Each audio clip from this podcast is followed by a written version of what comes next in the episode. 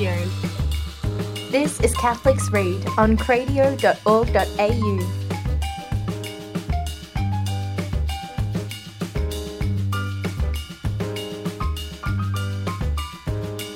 Hello and welcome to this episode of Catholics Read. I'm Luke, And I'm Kiara. And I'm Victoria. and in this episode we are going to be looking at um, something that's somewhat related to uh, to this time period uh, that, that we'll be putting this episode out. It's probably I think a week ago now, um, but I mean it's around about this time. Uh, is the Epiphany, um, which is the uh, the visitation of the uh, the wise men, uh, the of from the east to the um, Magi. the Magi uh, to to Christ. Um, so we're going to be looking at a story called a very very very very very short story called "The Gift of the Magi," um, and it's a uh, it's it's I don't know it's it's I get the impression it's a bit of an American classic. It's American, right? I I have no idea. I'm pretty sure I've never. American. I've I got I got a very American it. feel to it. Um, Oh, Henry. and I think they refer to things in dollars. Yeah, yeah. So it's yeah. Um, so yes, I, I believe it's American, and it strikes me as being quite a good, uh, as a bit of a classic. I got to read this actually um, in my marriage and sexuality class last year. Um, so it's got it's quite it's quite an interesting text on on marriage and the meaning of marriage. But we might talk about that a little bit. Um, yeah. So. Uh, Who's going to talk about what it's about? Actually, you know what, you guys, it's really that short that you can probably go away and read it right now.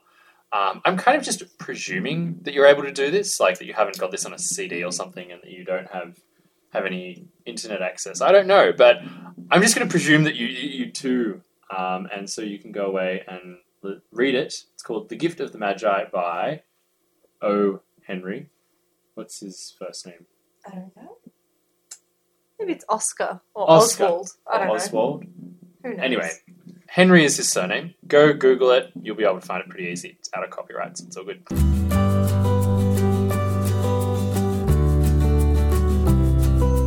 Okay, so we're back, and you have been uh, reading The Gift of the Magi. At least we think you have. Um, if you haven't, um, Don't worry. very, very, very short version of it is that it's just about a husband and a wife um, who are Very finding it difficult Poor as church mice. Mm. very difficult to make ends meet. Um, and so the um, correct me if I'm wrong on this, by the way, because my memory of this is from last year. Because I didn't read it, despite the fact that I told you it's all very, it's very, very easy to read and very quick. But anyway, I'm working on memory here. Um, they're very, very poor, and they want to buy each other gifts for Christmas. Um, and so the wife, uh, wanting to be able to um, to to purchase a gift for her husband, has to um, cut off her hair And sell it. and sell it in order to, to get it. Uh, even though she's been looking at these um, at these they, hair clips or something like that, hair Combs. combs, hair combs, which she loves. Like she she loves them or something. Is that right? She's Yeah. been looking at them. She's been admiring them. I She's think you, you get the uh, impression that they were quite valuable. Maybe they were made of know, whalebone or something. Maybe something. well, they were, they were Maybe beautiful not. jeweled ha- hair combs that she. they were was- ornate. Yeah, Yeah. that she was dreaming about, but and knew she she could never them. have. And so, but she just didn't have. They just didn't have the money, and she wanted to buy her husband uh, a gift for Christmas. And so she cuts off her hair um, and sells it so that she can have the money to buy. What does she buy him? In She the buys end? him a chain for his watch, for Uh, his gold yeah. watch. Ah, that's- yes. His prized, his prized gold watch. That was his father's and his father's father's. Yeah. Okay. So the only two things that these these two this Value- couple valued valuable- were his, her beautiful hair and his gold watch. That's it. Yes, yes. And so little does she know that he goes, Does he sell the watch? Yeah. Yes. I'm finding out about this as we listen. I forgot about it. He sells his watch To get her the combs. to get her the combs. And so they come and, And she give sells each other her the hair gifts. to get She him a sells chain her for the watch. Exactly. So they both sold the thing that makes the present complete, Yeah. I guess you could say, in order to buy each other. It's it's beautiful because An appendage to the um Yeah. the primary gift. So, but but they sell these things out of love for each other. They want to be able to give something. They want to give up It's the thing worthy- that they value so much, so that so you can. Well, we can read the last paragraph because Yeah, it's it's a good way to finish it.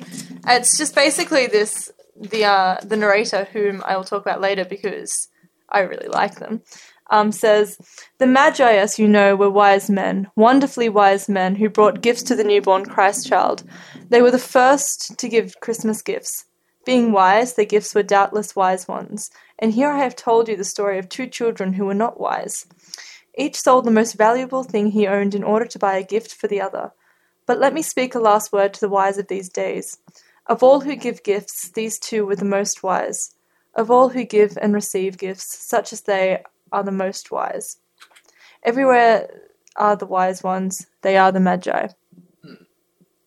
And so it's basically talking about how, yes, the, this couple, it, the, the irony is very much.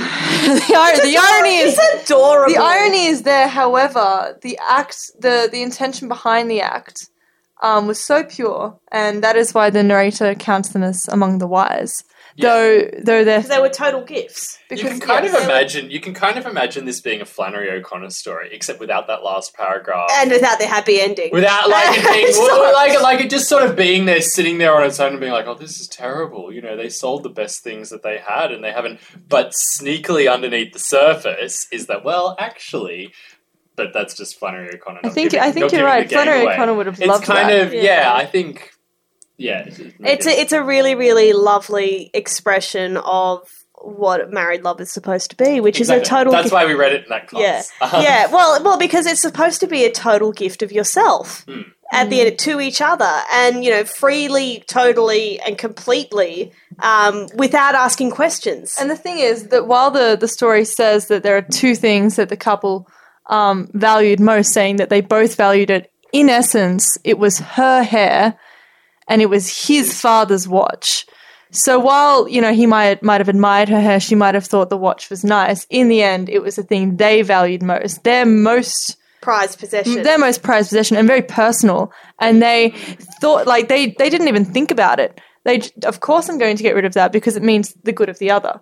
Willing the good of the other is love. It's the at, at the at the end of the day, what they valued what they valued in each other was greater. was was it wasn't it wasn't that uh, they valued her hair, as you said, or his watch. They valued the person who who has the hair, or the person who owns the watch. And because they they loved those or liked those things so much, that's why they wanted to get that for them. Mm. And so it's not so much about the material, whatever, it could have been anything.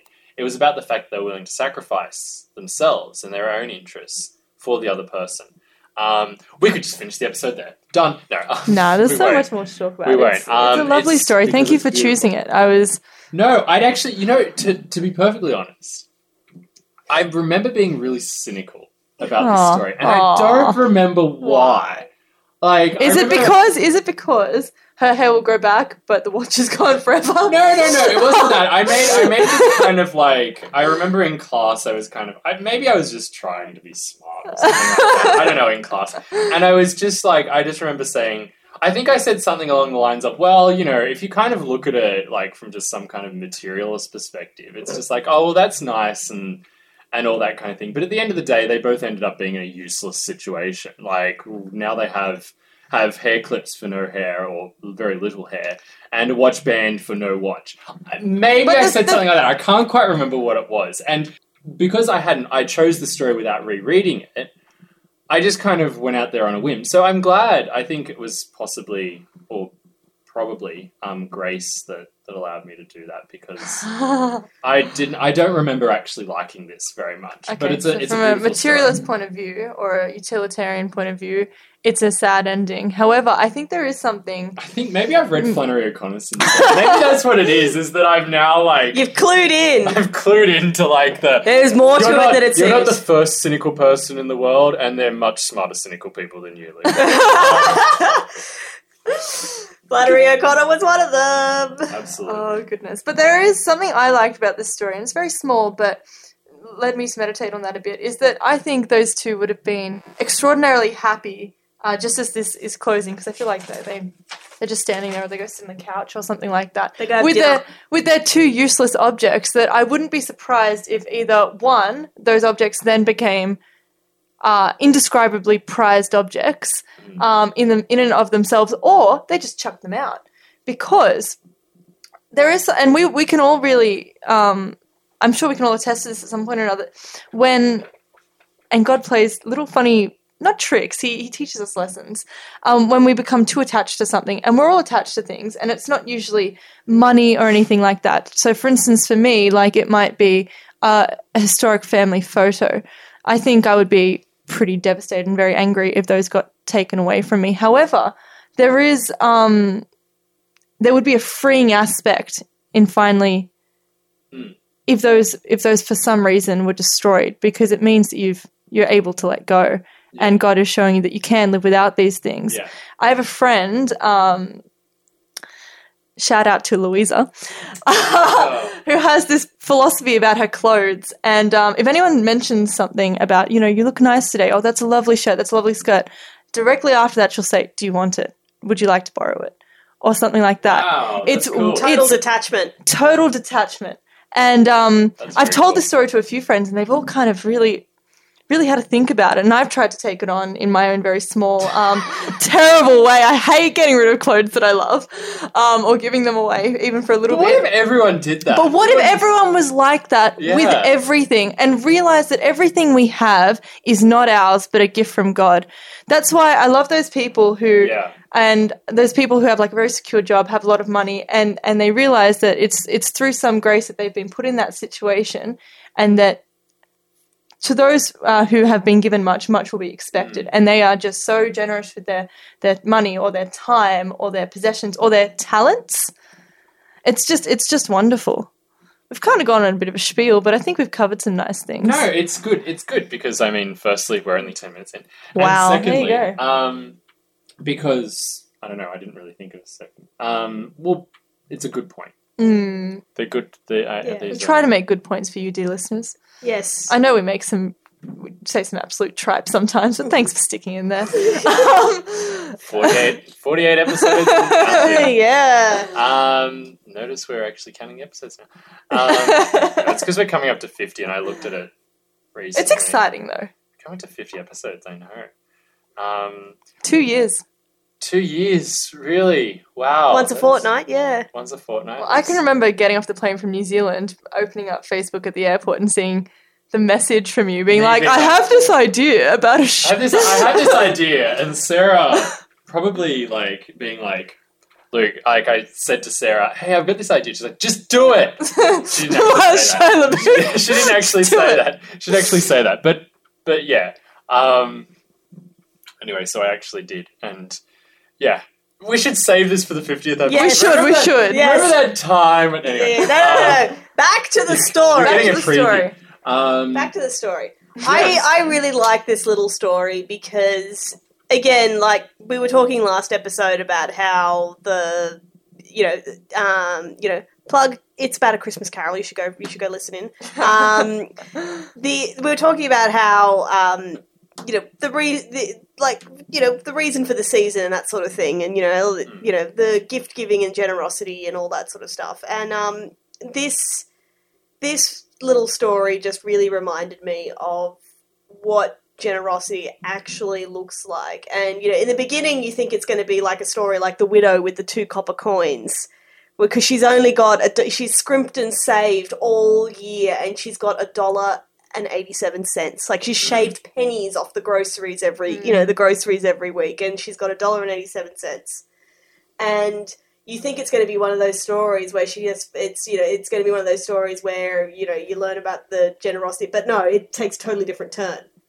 Takes a totally different turn. She cuts all her hair off and sells it and then buys this extravagant gift It is still a little bit like Yeah. that actually because but but they're the both- gift they're both cost the selling gift cost twenty one dollars, and she still came home with eighty seven cents because it co- her tw- she sold her hair for twenty dollars, Oh, yeah. and she had the one extra dollar that she'd scrimped and saved all year. And Still had you know, like just it was it was just, yeah, it, it took a really interesting turn for for me, like Okay, reading yeah. that bit, and you know, I'm not quite sure. It is a bit of a twist. It is a bit a, of a, a, twist. little bit of a plot twist a in a very short yeah. story. Yeah. Um, in a very short, which is very difficult to do in a very short amount of time. Um, and yeah, it's just it, it. I really, really, really enjoyed the expression of what generosity really looks like, not just between sort of you know just in relationships in general, but also particularly in the married relationship. It's just don't ask questions, just give Mm. you know, it's not, you know, marriage isn't a 50 50 type arrangement. You know, that's not how you know happy marriages are not bean counting. Oh, I've given this much, you need to give equal amounts. It's Yeah. you just give everything. Jason Evert says something about that. He says, um, "Marriage is not give and take; it's all give." Yeah. And, uh, when he says it, he's sort of got like crazy eyes. But it's true. Yeah, it is true, and you know, it's um, you know, and even though they are both so poor and so they have so little, they still have a really, really, really special time. They're both Mm. able to laugh about it in a way. It's great. You can imagine kind of like that this sort of grandparent story happening there that like years down the track they still laugh about that. and they one. tell the grandkids, now these combs, Yeah. these combs, I can tell you about all. You know, they've got Why a wonderful do- story. Why do you just have a chain? Where's your watch? Why do you just have a chain for your watch? But no watch. Yeah, it's um it's beautiful. Yeah, it's Um, a really lovely. It's a really sweet story. And well written and kind of quirky. Actually, yeah, you wanted to talk about the narration. I just wanted to talk about the narration because, um, I mean, it doesn't come up too often. Um, but this type of narration is what we would call it is third person. Third person, I would say, omniscient, omnipresent. Okay. In yeah, actually, I think that's correct because there are these little like uh, phrases that pop every once in a while, and I, I found that really enjoyable. Um, because it was almost as if uh, we had like sort of like a David Attenborough esque character, like guiding us through the story. So what it actually reminded me of, and this is a really s- obscure kind of like culture reference, but um, okay, so we're we're living in a time post um, the artist coming out, that that really famous movie. Ah, uh, the silent actor dog. was Jean Dujardin. Yes. All right, now Jean Dujardin was not I mentioned the dog. You mentioned the actor. I haven't seen it. But I just remember something. It's very it. famous. Anyway, but so everyone now knows him as Jean Dujardin, sort of like the French George Clooney. He's been in a lot of very famous He's English been, in films. a, he's been in a lot of French. He's like a fixture in French films. And Yeah, all but them are great The, films. the thing is, They're very he, funny, he was kind of like the Carl Barron of French nineties, was. and and He was. Really? He was like in Aster- he's been in Asterix and Obelix. He's been in Okay. another movie, which was like the black and white James Bond ripoff. uh, he was French in uh, ripoff. OSS 117. That's the one. Yes. Um, which is hilarious. which you is need to watch really. it. I, I But own it's them. I'll lend them pretty- to It's you. pretty lowbrow. I'm guessing it's not like. no, it's a bit cleverer than that. Oh, I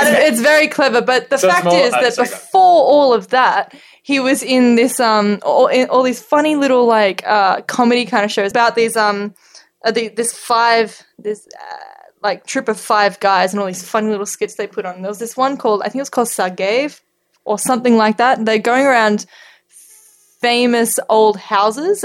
The wacky inhabitants of this house, and there's this kind of it's Jean Dujardin in this like pink pastel suit with this stupid blonde wig on, like going around, you know, talking about everyone in the house and just like absolutely ignoring the weird stuff that's going on. yeah, and and, just- it's funny because of And that. it's funny, and he's making these comments and he's showing you around. And this is what I had in my head. Probably Yeah. the wrong and thing this to is, have. You know, and this is the this is the Monet on the house, and you know, mean, meanwhile somewhere He's over got there, this silly accent as well, Yeah. and it's just. It's well worth a look. It's very funny. But anyway, I had this guy kind of in my head. Oh no! I was managed to I managed to detach it after a while, but he just kind of kept popping up with these comments. And I'll read you the first. Uh, wow, that was so bogan. I will read you the first few paragraphs. I'll read you the first. You can say, I think it's use, which my science teacher. I'll read you the fir- to the say, first. Use are um, anyway, so listen to this, please. So one dollar and eighty-seven cents. That was all. She had put it aside one cent, and then another, and then another in her careful buying of meat and other food. Della counted it three times. One dollar and eighty-seven cents, and the next day would be Christmas. There was nothing to do but fall on the bed and cry. So Della did. While the lady of the house is slowly growing quieter, we can look at her home. And then, like, And that's when- let me just show you about the house. sort of like a seedy real estate agent. Yeah. Um, anyway, and then like later on, there's a slight, there's a slightly nicer.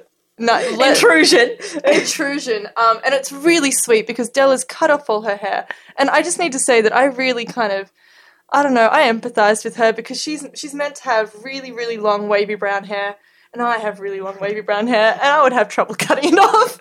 Hers goes to her knees though. She's sort of like a Lady of Shalott sort of character. Anyway And um, so she's really, really, really sad about the fact that her husband might not think she's pretty anymore because she's got this Aw. like boy cut. Yeah. And um, like he doesn't give two tosses about that. He's just sad that she can't comb her hair. Because, yeah, she can't use the nice combs he bought her. um. Anyway, so she said. Um. So he's got this really strange face on when he opens the door, and she says. Um. Uh. I'll start from here because it's it's quite nice. Jim, dear, she cried, don't look at me like that. I had my hair cut off and I sold it. I couldn't live through Christmas without giving you um, a gift. My hair will grow again. You won't care, will you? My hair grows very fast. It's Christmas, Jim. Let's be happy. Don't you know what a nice, what a beautiful, nice gift I got for you? You've cut your hair? asked Jim slowly. He seemed to labour to understand what had happened. He seemed not to feel sure he knew. Cut it off and sold it, said Della. Don't you like me now? I'm me, Jim. Jim. I'm the same without my hair. Jim looked around the room. You say your hair is gone? he said. You don't have to look for it, said Della. It's sold, I tell you. Sold and gone, too. It's the night before Christmas, boy. Be good to me, because I sold it for you. Maybe the hairs of, of my head could be counted, she said, but no one could ever count my love for you. Shall we eat dinner, Jim? Jim put his arms around um, his Della. For ten seconds, let us look in another direction. like, it's just so. So after that, that heartwarming little like scene, just got this narrator get just it- it- butting in. yeah. Um, Now, can I draw your attention enforcing to? like propriety and it's just sweet it means that and and it's and once once that pops in there you realize that you are not intruding but being let in through the literary um, modes available into a very intimate private that is the beauty of literature as we know it. I think we take for granted the fact that um, we have insight into these traditionally scenes in people's lives that people don't see. And i think that's an, a, a marvelous thing. It also, as a super, super side note, I think is the reason deep down people get quite uncomfortable when those really inappropriate scenes come on in films because you're seeing something that traditionally and naturally you don't usually see of other people. No. It's Yeah. just, it's an interesting little thing And to but not only about. that, it's fundamentally different from you know, you you literally are a voyeur in a film because it is always told from the perspective, you know, there's always the third person there from which you are Yeah, viewing it film- from. And so film vi- theory film- is fascinating in film- itself. Yeah, Look into fi- it. so film in particular, more so than literature, because with literature you can look through someone else's eyes, whereas with film you can't do that. You, It's, there, um, it is all, it is almost impossible to do that. reading- Some films have done that. Some films have done that. It's it but- can it can be done, but that was one of the big criticisms of. It was someone I read in aesthetics last semester. They Mm. were very much complaining, or my last like my last semester earlier this year. It was someone complaining about film and how they really didn't like didn't like film because it um not necessarily for those reasons, but for similar kind of reasons. But the actor is completely detached from the audience. Stage, you at least had that that ability to break the fourth wall. yes. Um, whereas film, you don't, and I think that kind of plays into it there, where you you and the actors are so distant. You are completely distant. And I mean, these days, it's like it's not even that you have to go to a theater. Like you could be, you know, sitting. yeah, you don't you even know, have to be amongst the community. couch, you could like, be watching in your watching. YouTube or something like Yeah. that, and you are interacting in a very fake way with um, with whoever's you know creating like their Mm. little YouTube mini series or, or what have you, um, and that he found that really troubling because he's like the the actor like he was kind of looking at the absurdity of we don't really think about this very much, but the absurdity of like actors playing out a scene in front of what a camera Hmm.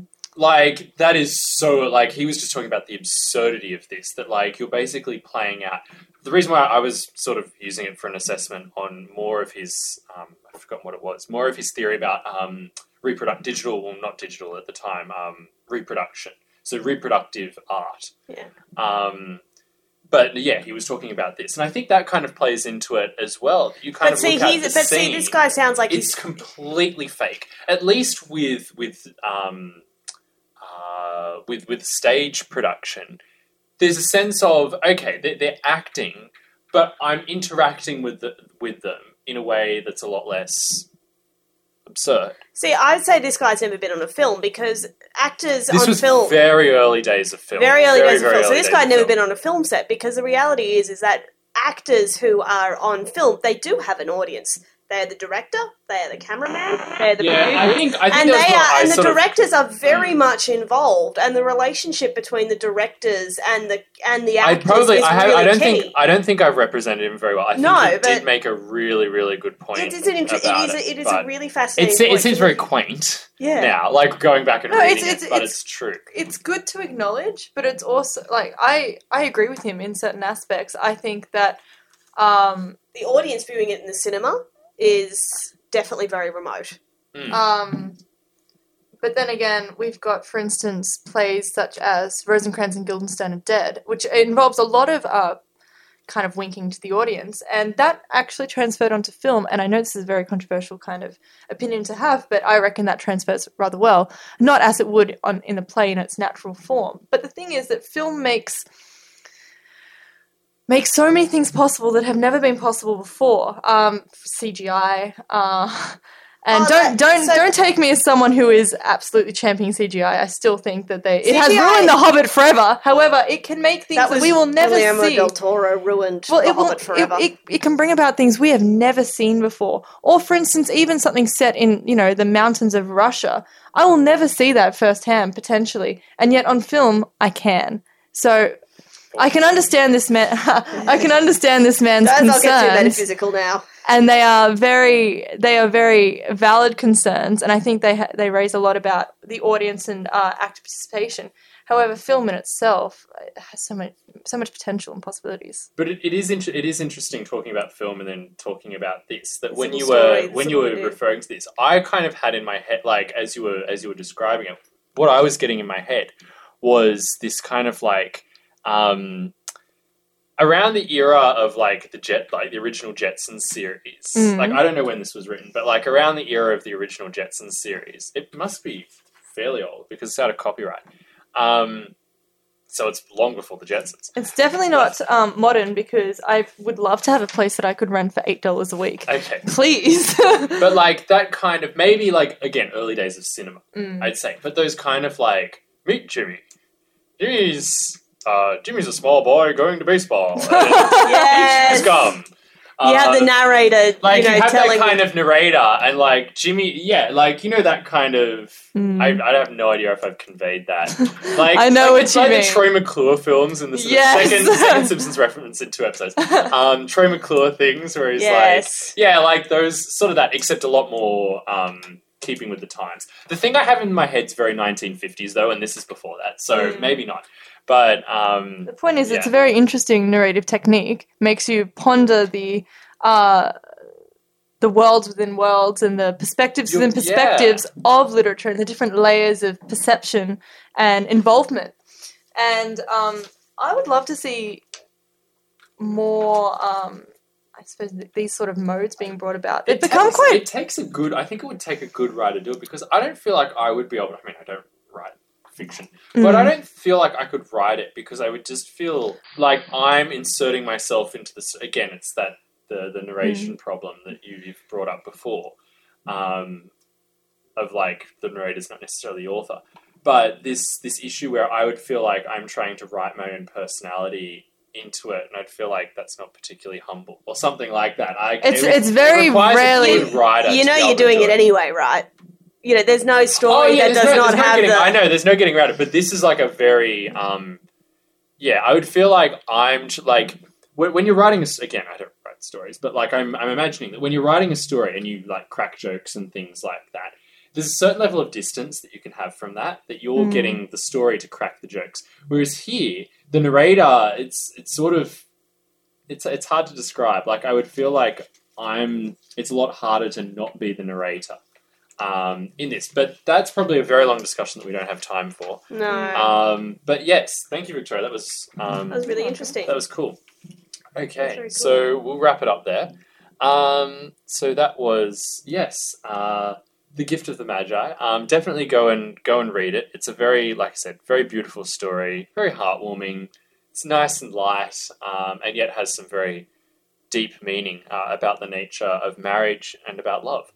Um, so we don't know what we're doing in the next episode. In fact, we could possibly be going on hiatus for a very brief amount of time.